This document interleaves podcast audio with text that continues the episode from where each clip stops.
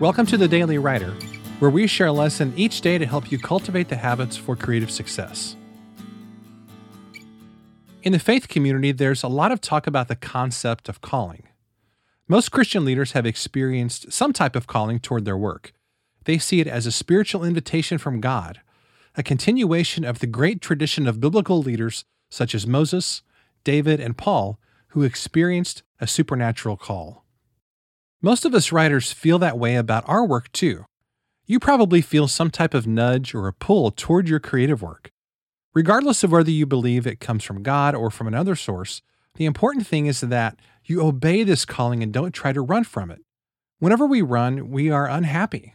But when we do the work to fulfill our calling, we have a deep sense of joy and we also serve other people with our gifts. This calling, though, is never finished. It's an ongoing pilgrimage that lasts your whole life. Jeff Goins said, Your calling is not a destination, it is a journey that doesn't end until you die. None of us ever arrives as a writer in the sense that we've learned all that we can learn or that we've somehow completed our mission. This mission, this calling, never ends. It's not about how many books you write or any other sort of accomplishments. It's about living as a writer and embracing the creative life. And that is always a journey worth taking. Thanks so much for listening to today's episode.